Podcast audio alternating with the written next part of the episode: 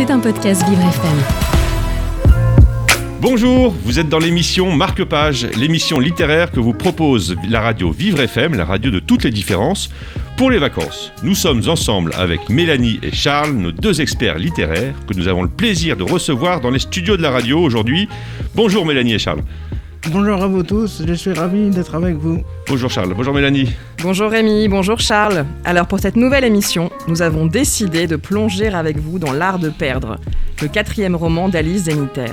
Il est paru chez Flammarion en 2017, puis en édition de poche chez J'ai lu en 2018. Il a été couronné par 10 prix littéraires, dont le prix Goncourt des lycéens et le prix littéraire Le Monde. Vanity Fair a d'ailleurs salué un texte puissamment incarné sur les spectres de l'identité et de la décolonisation. Ce que je voulais écrire surtout, c'était un roman qui soit une, trajectoire de, migration. Euh, et ça s'est euh, euh, cristallisé sur cette, trajectoire précise-là de, de, ceux qu'on euh, a appelés les harkis, qu'on a assimilés aux harkis. Mais c'est l'histoire de gens qui quittent un pays où ils ne peuvent plus vivre pour arriver dans un pays qui doit les accueillir et qui ne les accueille pas. Vous venez d'entendre Alice Zeniter lors d'un entretien avec la librairie Mola en octobre 2017. L'autrice sera avec nous régulièrement pendant l'émission à travers des extraits sonores. Oui, exactement Charles. Et si vous commencez même à connaître un petit peu l'émission, Mélanie nous lira un extrait emblématique du roman. Oui Rémi, pour cette nouvelle émission, nous allons, je l'espère, vous donner envie d'aller vous plonger dans cette bouleversante fresque historique. Oui, un beau programme vous attend. Vous êtes dans Marque-Page sur Vive FM, l'émission qui marque aussi vos esprits. Charles et Mélanie, on commence tout de suite et avant de parler du livre, nous vous proposons de parler un peu de l'auteur, Alice Zeniter. Que pouvez-vous nous dire sur la vie de l'auteur, Alice Zeniter Rémi? Alors, Alice Zeniter est une romancière, traductrice, scénariste, dramaturge et metteur en scène de théâtre français. Elle est née en 1986 à Clamart d'un père d'origine algérienne et d'une mère française. Elle publie son premier roman à 16 ans en 2003, 2 1 égale 0. De 2006 à 2011, elle est ensuite élève à l'école normale supérieure. Son second roman, Jusque dans nos bras, publié en 2010 chez Albin Michel, est traduit en anglais sous le titre Take This Man. Elle enseigne également le français en Hongrie, où elle vit plusieurs années. Elle collabore ensuite à plusieurs mises en scène et travaille en 2013 comme dramaturge. Cette même année, elle est chargée d'enseignement à l'Université de la Sorbonne et elle crée d'ailleurs sa propre compagnie et met en scène plusieurs spectacles. Elle collabore ensuite en 2015 à l'écriture d'un long métrage Fever. L'art de perdre, livre que nous allons aborder aujourd'hui et publié en 2017, a reçu de nombreux prix comme nous le disait Mélanie. Le livre retrace finalement le destin d'une famille originaire d'Algérie française dont l'aïeul a quitté l'Algérie en 1962, considérée comme harki par les Algériens et algériens par les Français. En 2018, elle crée une lecture intitulée Tesson de femmes dans laquelle elles interrogent la place de la femme dans la littérature. Fin juin 2018, on lui consacre le 33e épisode de, sa série de podcasts La Poudre, où l'auteur aborde des thèmes tels que le racisme, son rapport au corps féminin et à l'écriture. Alice Giniter rejoint la Comédie de Valence pour la saison 2020 en tant qu'artiste associé, et en 2021, elle devient titulaire de la chaire d'écrivain en résidence de l'Institut d'études politiques de Paris. Elle a publié plusieurs livres, dont Sombre Dimanche, prix du Livre Inter, prix des lecteurs de l'Express et prix de la Closerie des Lilas, et juste avant l'oubli, prix Renaudot des lycéens. Vous en savez maintenant plus sur la vie de l'autrice. Nous vous retrouvons dans Marque-Page sur Vivre FM juste après une courte pause musicale. A tout de suite. Merci d'être avec nous sur Vivre FM, la radio de toutes les différences. Vous êtes dans Marque-Page, l'émission qui marque aussi vos esprits. Aujourd'hui, avec Mélanie et Charles, nous abordons le roman d'Alice Zeniter, L'Art de perdre, qui a gagné le prix concours des lycéens en 2017. Pour rappel, c'est un prix organisé par l'éducation nationale sous l'égide du prix Goncourt et qui donne l'occasion à plus de 2000 élèves en lycée de, sélectionner le livre de l'année qu'ils ont, le plus aimé. Et euh, il est décerné, c'est un prix qui est décerné quelques jours après le prix Goncourt. Écoutons d'ailleurs tout de suite l'auteur parler de son livre sur France 24 dans l'émission À l'affiche en octobre 2017. Ça faisait quelques années que je me disais qu'un jour je, creuserais ce silence dont j'avais hérité euh, et qui faisait que je ne savais pas exactement pourquoi ma famille était arrivée d'Algérie en, en 62. Et, et, je me suis dit que j'allais me lancer dans cette entreprise au moment où j'ai réalisé le parallèle qu'il y avait avec la situation actuelle des migrants et l'idée que en fait parler de cette histoire c'était parler d'un voyage qui ne finissait jamais et dont il était impossible de déterminer l'arrivée. Comme on vient de l'entendre dans les mots de son auteur, Elle a d'abord été inspirée par sa propre histoire. Mélanie, de quoi traite ce livre? Alors Charles, ce livre nous parle de Naïma, parisienne, la trentaine, qui ne s'est jamais sentie vraiment algérienne et ne s'est jamais posé beaucoup de questions sur ses origines et ce qui a sa famille paternelle ait dû quitter la Kabylie dans les années 1960. Quand elle est chargée d'organiser pour la galerie où elle travaille une rétrospective des œuvres de Lala, un artiste algérien installé en banlieue parisienne, elle se met à faire des recherches sur les harkis et elle se heurte au silence de son père Hamid. Son grand-père Ali est mort quand elle était enfant et sa grand-mère Yema ne parle pas assez le français ni elle l'arabe pour pouvoir communiquer. Ali Zénitaire nous entraîne dans une histoire au long cours, depuis la colonisation au XIXe siècle jusqu'à nos jours, à travers le destin d'Ali, un propriétaire agricole, et de sa famille, poussé à l'exil en 1962, et mal accueilli par une France qui leur demandait une immense gratitude. C'est un roman puissant sur la guerre, l'exil, la famille, la perte d'identité et la transmission d'un passé difficile à raconter. C'est aussi un récit d'actualité puisque l'histoire de l'Algérie n'en finit pas d'être remise en question et réécrite. C'est une histoire douloureuse et sensible que la romancière traite avec délicatesse, en nous montrant un itinéraire complexe, difficile à faire entrer dans une case. Oui, c'est un livre très riche sur lequel nous avons décidé de se pencher un peu plus avec Mélanie et Charles. Et je crois que Mélanie, vous allez donc maintenant évoquer un des thèmes principaux du livre, qui est le silence et la distance entre les générations. Mais nous vous proposons avant d'écouter la romancière l'évoquer sur TV5 Monde dans l'émission L'invité en octobre 2017. Et c'est un silence qui, en fait, en fait, c'est des silences. C'est pour ça qu'il est, c'est pour ça qu'il est aussi présent. C'est à la fois les silences euh, officiels de l'histoire de France et de l'histoire d'Algérie. C'est les silences personnels, c'est-à-dire la peur dans une famille de parler de sujets qui après reviendront comme des stigmates et qui pèseront sur les enfants. Euh, la peur aussi dans un couple de transmettre des informations qui feront que la pitié va remplacer l'amour. Et donc, euh, et donc dans les trois parties, au fil du siècle que le roman euh, traverse, il y a une quantité de silence, de qualités différentes, mais avec, toutes, euh, le, avec tous le même, euh, le même résultat, qui est qu'il y a un trou, il y a un manque, et on tourne autour de ce silence avec, avec une attraction parfois malsaine, mais on a besoin de, de mettre des noms, Ouais. de mettre des mots là où il y avait qu'un trou. Dans le roman, Ali Zénitaire montre à quel point l'histoire d'Ali, le grand-père, et son statut de harki sont à la fois complexes et flous, même pour Ali lui-même. Il choisit alors le silence, ce qui crée une distance avec sa famille, en particulier son fils aîné Hamid, qui est le deuxième héros du récit. On retrouve cette idée dans le texte, je cite Ils taisent leur histoire individuelle et ses complexités.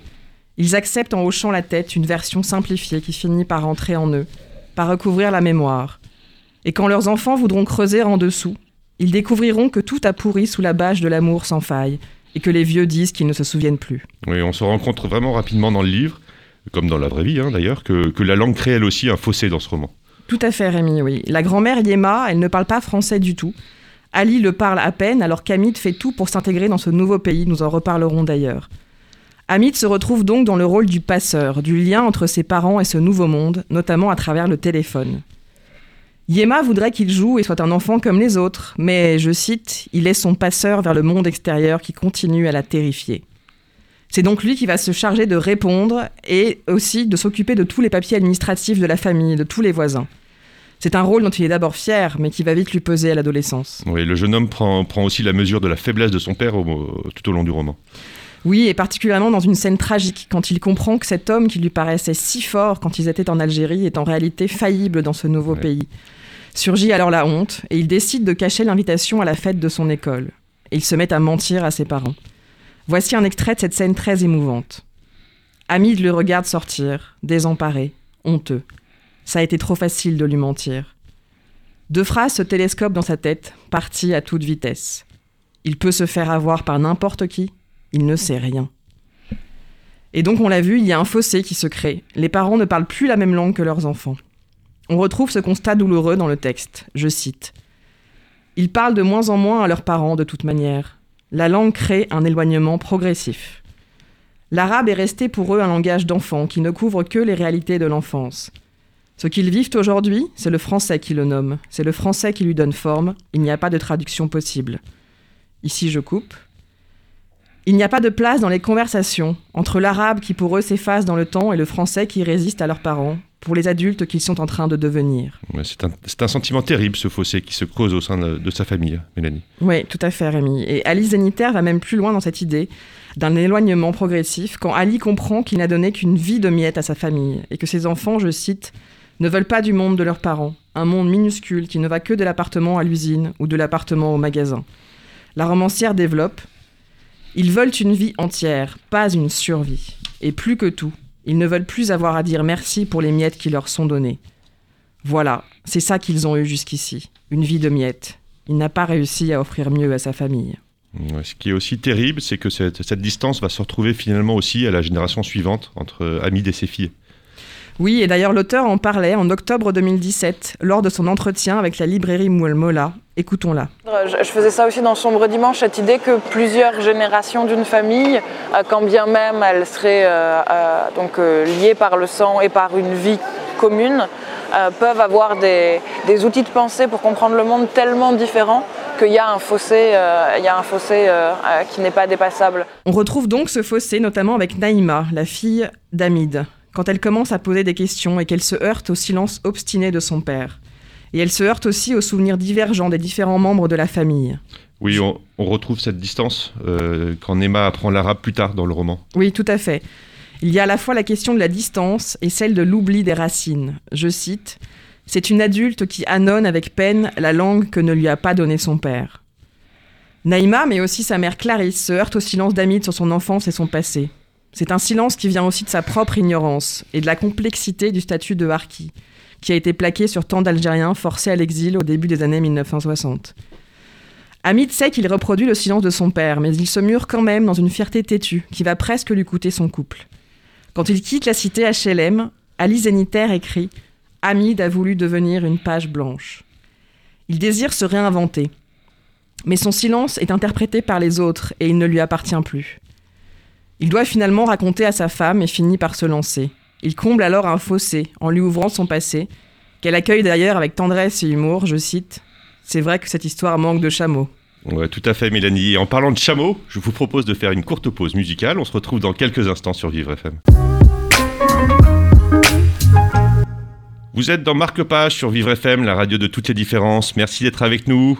Charles, vous allez de votre côté aborder un autre thème important du livre qui est le voyage, la recherche de racines et le retour aux sources qu'opère Naïma en se rendant en Algérie, pays que son père a quitté en 1962. Tout à fait Rémi, depuis quelques années, Naïma expérimente un nouveau type de détresse, celle qui vient désormais de façon systématique lors de gueules de bois. Petit à petit, les phrases de son oncle Mohamed sur le comportement actuel des femmes algériennes lui reviennent comme un poison lancinant qui serait la clé de ses cuites et donc de son mal-être. Et donc Charles, quel type de, récrimination son oncle Mohamed peut, donc, peut bien lui faire? Alors son, oncle vilipende le, comportement des femmes en, en disant, je cite, Qu'est-ce que vous croyez Quelles sont vos filles dans les grandes villes? Elles disent, elles disent qu'elles partent pour leurs études, mais regardez-les, elles portent des pantalons, elles fument, elles boivent, elles se conduisent comme des putes. Elles ont oublié d'où elles viennent. Alors, est-ce que Naïma a oublié d'où elle vient? Si l'on en croit, si l'on la croit, l'Algérie a toujours été là quelque part. C'était une somme de composantes. Son prénom, sa peau brune, ses cheveux noirs, les dimanches chez Yéma. Tu connais l'Algérie? Tu y es déjà allé? lui demande Christophe une nuit. Oui, on précise pour, nos auditeurs que Christophe, qui est le patron de la galerie d'art au, sein de laquelle travaille Naïma, mais est aussi son amant. Naïma pensait petite pouvoir s'y rendre en vacances, car Hamid, son père, lui avait promis. Mais la décennie noire a rendu, ce voyage impossible. Cette période a débuté en Algérie en 97. Naïma, elle, a un peu insisté, mais mollement. Pendant ses années d'université, elle a suivi des cours d'arabe, avant de réaliser que la langue qu'elle bégayait ne ressemblait que très peu au dialecte de sa grand-mère paternelle. Tu voudrais y aller un jour demande Christophe. Naïma répond solennellement, comme s'il s'agissait d'une demande en mariage Oui. La galerie pour laquelle travaille Naïma expose de l'art contemporain. C'est ce qui est écrit sur la vitrine. Cependant, Christophe a une vision particulière du passé. lui préfère parler de spécialité, puisqu'il s'intéresse aux œuvres d'art produites dans les pays colonisés dans les années de, de, la décolonisation, violente ou non. Oui, d'ailleurs, dans, dans, le livre, il appelle ça l'esthétique non alignée. En parlant de Christophe, Naïma, en le regardant, assis dans un fauteuil de luxe, derrière son bureau, n'arrive pas à se former une opinion. Est-ce que les luttes appartiennent à quelqu'un? Est-ce qu'elles appartiennent davantage, par exemple, à ceux qui sont directement opprimés qu'à ceux qui les mènent, sans jamais avoir subi l'oppression Naïma a des peurs qui lui sont propres, et celles dont elle a hérité. Parmi les peurs qui lui viennent de son père, elle range. Je cite, la peur de, donner son nom, nom et son prénom à certaines personnes, surtout celles qui ont plus de 70 ans. La peur de faire des fautes de français. La peur qu'on lui demande en, quelle année sa famille est arrivée en France. La peur d'être assimilé aux terroristes. Christophe, le patron de la galerie, lui confie sa première rétrospective de l'artiste Lala. Lala n'est pas son vrai prénom, c'est un pseudonyme qu'il a pris dans les années 60 juste après l'indépendance de l'Algérie. Cet artiste aujourd'hui mourant, atteint du cancer et vivant dans une maisonnette de Marne-la-Coquette, ce qu'on sait moins, c'est qu'il a produit des minuscules dessins à l'encre qu'il a, a utilisés comme moyen de paiement, cartes de visite et qui sont dispersés un peu partout. Lala a, a conservé l'habitude d'intégrer les dessins à sa vie quotidienne après les avoir terminés. Christophe voudrait réussir à s'en procurer d'autres et en regrouper le plus possible. Christophe donne cette mission à Naïma. Il faudra sûrement que tu entres en contact avec son ex-femme, je cite. D'après ce que dit Lala, elle a gardé pas mal de ses œuvres. Lui ne veut plus lui adresser la parole, mais il pense qu'elle accepterait de s'en défaire si elle touche quelque chose sur les ventes euh, selon Christophe. Oui, Naïma va devoir donc se rendre à Marne-la-Vallée, dans la maisonnette de Lala, pour s'entretenir avec lui de cette rétrospective que souhaite lui consacrer la galerie Christophe. Puis, elle doit se rendre par la suite en Kabylie. Pouvez-vous nous en dire un peu plus sur ce voyage, Charles? Oui, Rémi. Et puisque Naïma effectue le voyage tant redouté en Kabylie, elle a peur de se confronter aux lourdeurs du passé, ainsi que de faire face au silence de plomb. Elle passera ensuite des nuits d'encre à faire des recherches sur l'Algérie et son histoire. Cela lui prendra un temps fou pour obtenir son visa pour l'Algérie. Sinon, elle ressentira une grande proximité avec l'artiste Lala quand elle ira à sa rencontre à deux reprises à Marne-la-Vallée. Oui, en Algérie, Naïma fera aussi la rencontre d'un couple d'amis dont, la femme très gentille réclame la fin d'une pensée obscurantiste visant la femme algérienne. Naïma rencontrera aussi la veuve de Lala, qui est indéchiffrable mais qui aime son ancien époux et qui jusqu'au dernier moment s'hésite à prêter ou donner des œuvres de Lala pour la rétrospective consacrée à ce dernier et finit finalement par y consentir. Oui Rémi, ensuite Naïma retrouve en Kabylie sa famille. Son grand-oncle l'accueille avec hostilité car elle pourrait récupérer les maisons de la famille de la famille car Hamid et, et euh, Ali, le grand-père, était, était l'aîné de, de, la, de, la, famille de Naïma alors, alors que Naïma n'a pas cette intention du tout. Sinon, les enfants et les autres membres de sa famille lui font un accueil chaleureux. Ils lui offrent l'hospitalité pour la nuit, des cadeaux et, et, beaucoup de choses. Naïma, en échange, donne des bonbons et chocolats aux enfants et prend un cliché au moyen de son téléphone portable. Photos qu'elle montre aux membres de sa famille restés en Normandie et qui ont leur cœur serré en la voyant. On, notera que quand Naïma s'éloigne en bateau de l'Algérie, elle est très émue. Nous voyons dans cet ouvrage la réconciliation d'une femme, Naïma, et de son pays d'origine, l'Algérie, grâce à l'art et au voyage presque initiatique.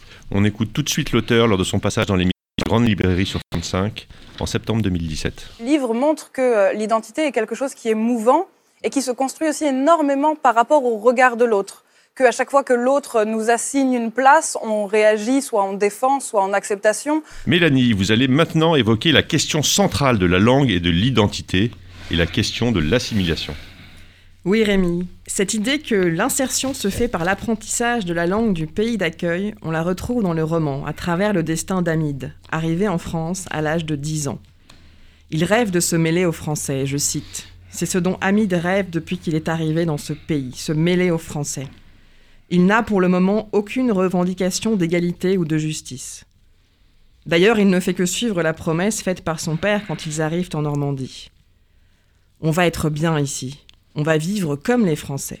Il n'y aura plus de différence entre eux et nous. Vous verrez. Oui, et Hamid met donc tous ses efforts dans l'école et l'apprentissage du français. Oui, il y a d'ailleurs de très beaux passages là-dessus dans le livre, notamment quand il s'efforce de mettre de côté la honte d'apprendre dans des manuels pour petits enfants, Oui. où il doit d'abord découvrir l'alphabet, le découpage des mots en lettres et syllabes. Alice Zeniter parle de butin et de magie dans ses premiers moments de découverte de l'alphabet, des phrases qui lui resteront d'ailleurs à vie. Oui, pour cette famille, l'école, c'est aussi le lieu de la possible élévation sociale. Oui, c'est même un mot qui devient presque sacré, magique, l'école. Il constitue, écrit Alice Zeniter, une sorte de sésame dans sa famille. Elle est supposée, je cite, leur apporter à tous, au terme d'années qui paraissent interminables aux petits, une vie meilleure, un statut social appréciable et un appartement hors de la cité. L'école a remplacé les oliviers porteurs de toutes les promesses. L'école est la continuation statique de leur voyage. Elle les élèvera au-dessus de la misère. Et l'école, c'est donc cette promesse d'un avenir meilleur pour les enfants d'Ali et Yema. Tout à fait, ouais. Et il y a cette scène très émouvante, celle de la rencontre entre Ali et le professeur d'Amid. Ce professeur qui demande à Ali s'il pense à l'avenir de son fils. Ali doit d'abord faire répéter la question et quand il comprend enfin, il commence par se taire. En fait, il y pense chaque jour quand il est à l'usine et il souffre de ne rien contrôler de ce que sera l'avenir de ses enfants. Je cite Il sait que leur avenir lui échappe malgré tous ses efforts, que son incapacité à saisir le présent le rend incapable de construire le futur. Leur avenir s'écrit en langue étrangère. D'ailleurs, à mesure qu'il grandit et qu'il acquiert une conscience politique, Hamid chérit la langue française. Je cite Il s'enivre de ce pont au-dessus du temps qui s'ouvre avec sa bouche. Naïma, née en France, vit à Paris et semble parfaitement assimilée de son côté. Tout à fait, mais malgré tout, elle est sans arrêt ramenée à cette question de ses origines et à celle de ce qu'elle appelle la culture dominante, dans laquelle elle baigne, qu'elle cherche à s'approprier, mais qui se refuse aussi à elle. La langue ne suffit pas. Il y a aussi l'identité, il y a aussi l'histoire. Elle ne sait pas répondre aux questions sur le passé familial, et cela la rend elle aussi étrangère dans son propre pays. Charles l'a dit d'ailleurs, parfois elle redoute de dire son nom, elle redoute de parler de son passé à certaines personnes, et elle redoute les questions qui pourraient arriver. C'est pourquoi quand se profile le projet d'aller en Algérie pour la rétrospective de Lala, elle décide de faire parler son père. Et c'est d'ailleurs le silence de ce dernier qui finit de la convaincre de partir. Elle tente alors d'interroger sa grand-mère, mais elle ne parle pas la même langue et le dialogue est impossible. Et donc impossible pour la jeune femme de savoir ce qui s'est vraiment passé pendant la guerre, ce que son grand-père a fait ou ce qu'il n'a pas fait et de quelle histoire elle vient. C'est d'ailleurs ce qu'elle va comprendre à la fin de son voyage en Algérie. Finalement, rien ne lui a été transmis. Oui, et c'est à travers ces silences et cette distance entre les générations dont nous avons parlé que Naïma comprend que personne ne lui a transmis l'Algérie, et que c'est à elle de faire ses pas vers son passé, par ce voyage, par les rencontres, par ses recherches, pour mieux saisir qui elle est et d'où elle vient. C'est d'ailleurs le message d'espoir de ce roman, cette possibilité de renouer avec ses racines malgré le temps et la distance. Oui, Mélanie, en tout cas, euh, Alice Zeniter euh, nous parle de thèmes très modernes finalement. On se retrouve juste après une courte pause musicale dans Marque-Page avec Charles et Mélanie sur Vivre FM.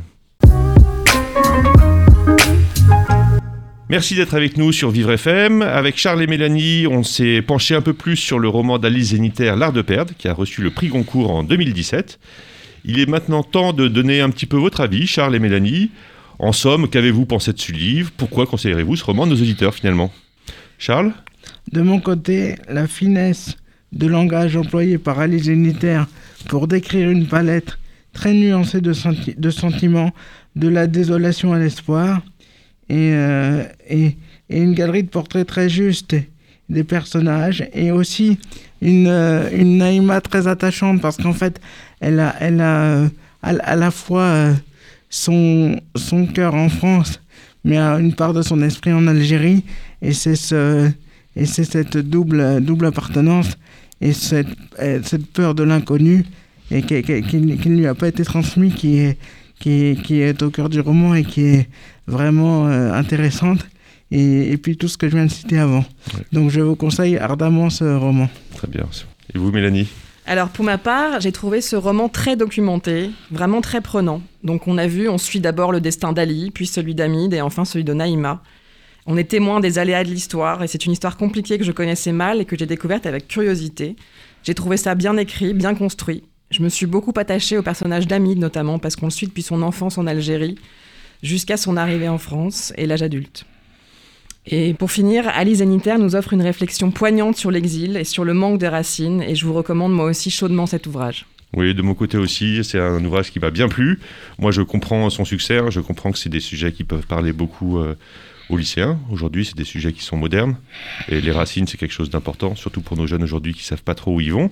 Donc voilà, c'est un roman autobiographique qui est bien mené, qui a une belle maîtrise narrative qui, nous, qui finalement nous fait voyager dans l'histoire euh, d'une, d'une famille, mais aussi de la conquête de l'Algérie jusqu'à nos jours. Et donc voilà, moi je conseille aussi vivement ce, ce, livre à nos narrateurs. À, noter qu'il est, euh, qu'il est disponible en audio, en audio livre, je crois. Tout à fait, vous faites bien de le préciser, Charles.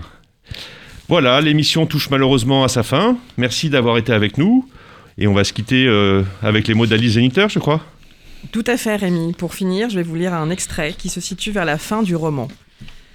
Alors que Naïma s'apprête à quitter l'Algérie, son chauffeur et ami Ifren lui récite un poème d'Elisabeth Bishop intitulé L'art de perdre, qui, vous l'avez compris, a donné son nom au livre. Exactement. On vous écoute, Mélanie. Alors, je commence ma lecture par les deux, les deux dernières strophes. Pardon. J'ai perdu la montre de ma mère, la dernière ou l'avant-dernière de trois maisons aimées, partie. Dans l'art de perdre, il n'est pas dur de passer maître. J'ai perdu deux villes, de jolies villes, et plus vastes, des royaumes que j'avais, deux rivières, tout un pays. Il me manque, mais il n'y eut pas là de désastre. Naïma reste silencieuse. Ifren lui sourit. Personne ne t'a transmis l'Algérie. Qu'est-ce que tu croyais? Qu'un pays, ça passe dans le sang? Que tu avais la langue kabyle enfouie quelque part dans tes chromosomes et qu'elle se réveillerait quand tu toucherais le sol? Naïma éclate de rire. C'est exactement ce qu'elle avait espéré, sans oser jamais le formuler. Ce qu'on ne transmet pas, ça se perd, c'est tout. Tu viens d'ici, mais ce n'est pas chez toi. Elle s'apprête à ouvrir la bouche, mais il lui coupe la parole aussitôt. Non, s'il te plaît, s'il te plaît. Ne fais pas comme tous les Français qui rentrent au bled pour les vacances et qui ne supportent pas d'entendre dire qu'ils ne sont pas algériens. Tu vois de quel genre de petit mec je parle? Elle pense à Mohamed qui s'est érigé en gardien du pays perdu, sans y avoir mis les pieds, et hoche la tête.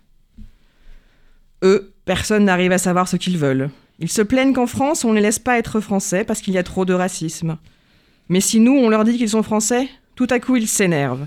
Je suis aussi algérien que toi, et ils te citent dix noms de villages, dix noms de rues.